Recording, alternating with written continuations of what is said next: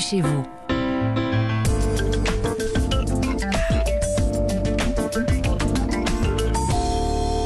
Samedis avant d'aller feuilleter Paris Match ensemble sur Europe On se balade en ville, on se balade à la campagne, à la découverte des maisons, des immeubles qui nous entourent et plus largement dans le monde du logement. Bienvenue chez vous. Bonjour Christophe Bordet. Bonjour à tous, chers amis. Oh là là, je suis vraiment heureux de vous retrouver. Alors hein. ce matin, Christophe, on va partir dans le 19e arrondissement de Paris où vous avez jeté votre dévolu sur une bâtisse qui s'offre une seconde jeunesse. Absolument, on part en balade rue du Monténégro près du métro Télégraphe pour ceux qui connaissent. Et là, dans cette petite rue pavée et calme, ta-da-da, une perle rare, eh oui. Oula. Une perle rare, un hôtel particulier du XVIIIe siècle qui a appartenu à un sculpteur Mathurin Moreau à l'origine de nombreuses œuvres architecturales, par exemple au niveau des fontaines qui font face à la Comédie Française à Paris, mais pas que. On pousse la lourde porte en bois et c'est parti pour une visite de chantier hors norme. Euh, Un ensemble qui fait 503 mets carrés en tout là. Il y aura 14 chambres à terme.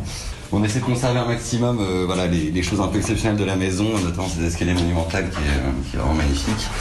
Et la particularité, c'est ces petits, euh, ces petits bas-reliefs en bronze là, euh, qui, qui sont en fait le, le coup d'essai de Mathurin Moreau euh, pour euh, les bronzes de- des portes de l'église Saint-Augustin. Voilà, voilà, des modèles, des moules, des sculptures qui ornent, c'est chic, les portes de l'église Saint-Augustin et qui sont intégrées dans la rénovation de cette demeure de 500 mètres carrés, on l'a entendu. On refait tout, électricité, isolation, et l'on conserve donc les moulures dans la chambre. Oui, parce qu'il y a des moulures au plafond, et les anciens chauffages en fonte émaillée magnifiques. Et alors qu'est-ce que ça va devenir cet immeuble d'exception, Christophe? Alors écoutez, c'est une société d'exploitation de biens en co-living qui s'appelle Tendors qui l'a acheté. Vu la vétusté du bâtiment, il fallait beaucoup d'argent et on est quand même sur du 2000 euros la rénovation au mètre carré.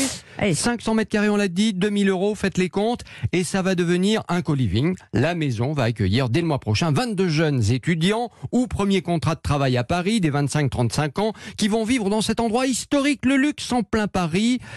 À quoi leur intérieur va ressembler au final? Philippe Prelier, le directeur de Tendors. Chaque pièce privée, donc des chambres, disposent toutes de leur propre salle de bain.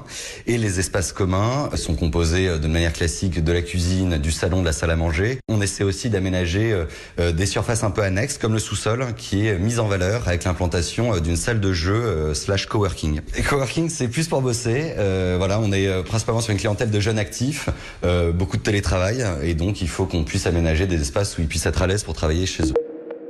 Alors, vous signez un bail traditionnel, un mois de caution au lieu de deux.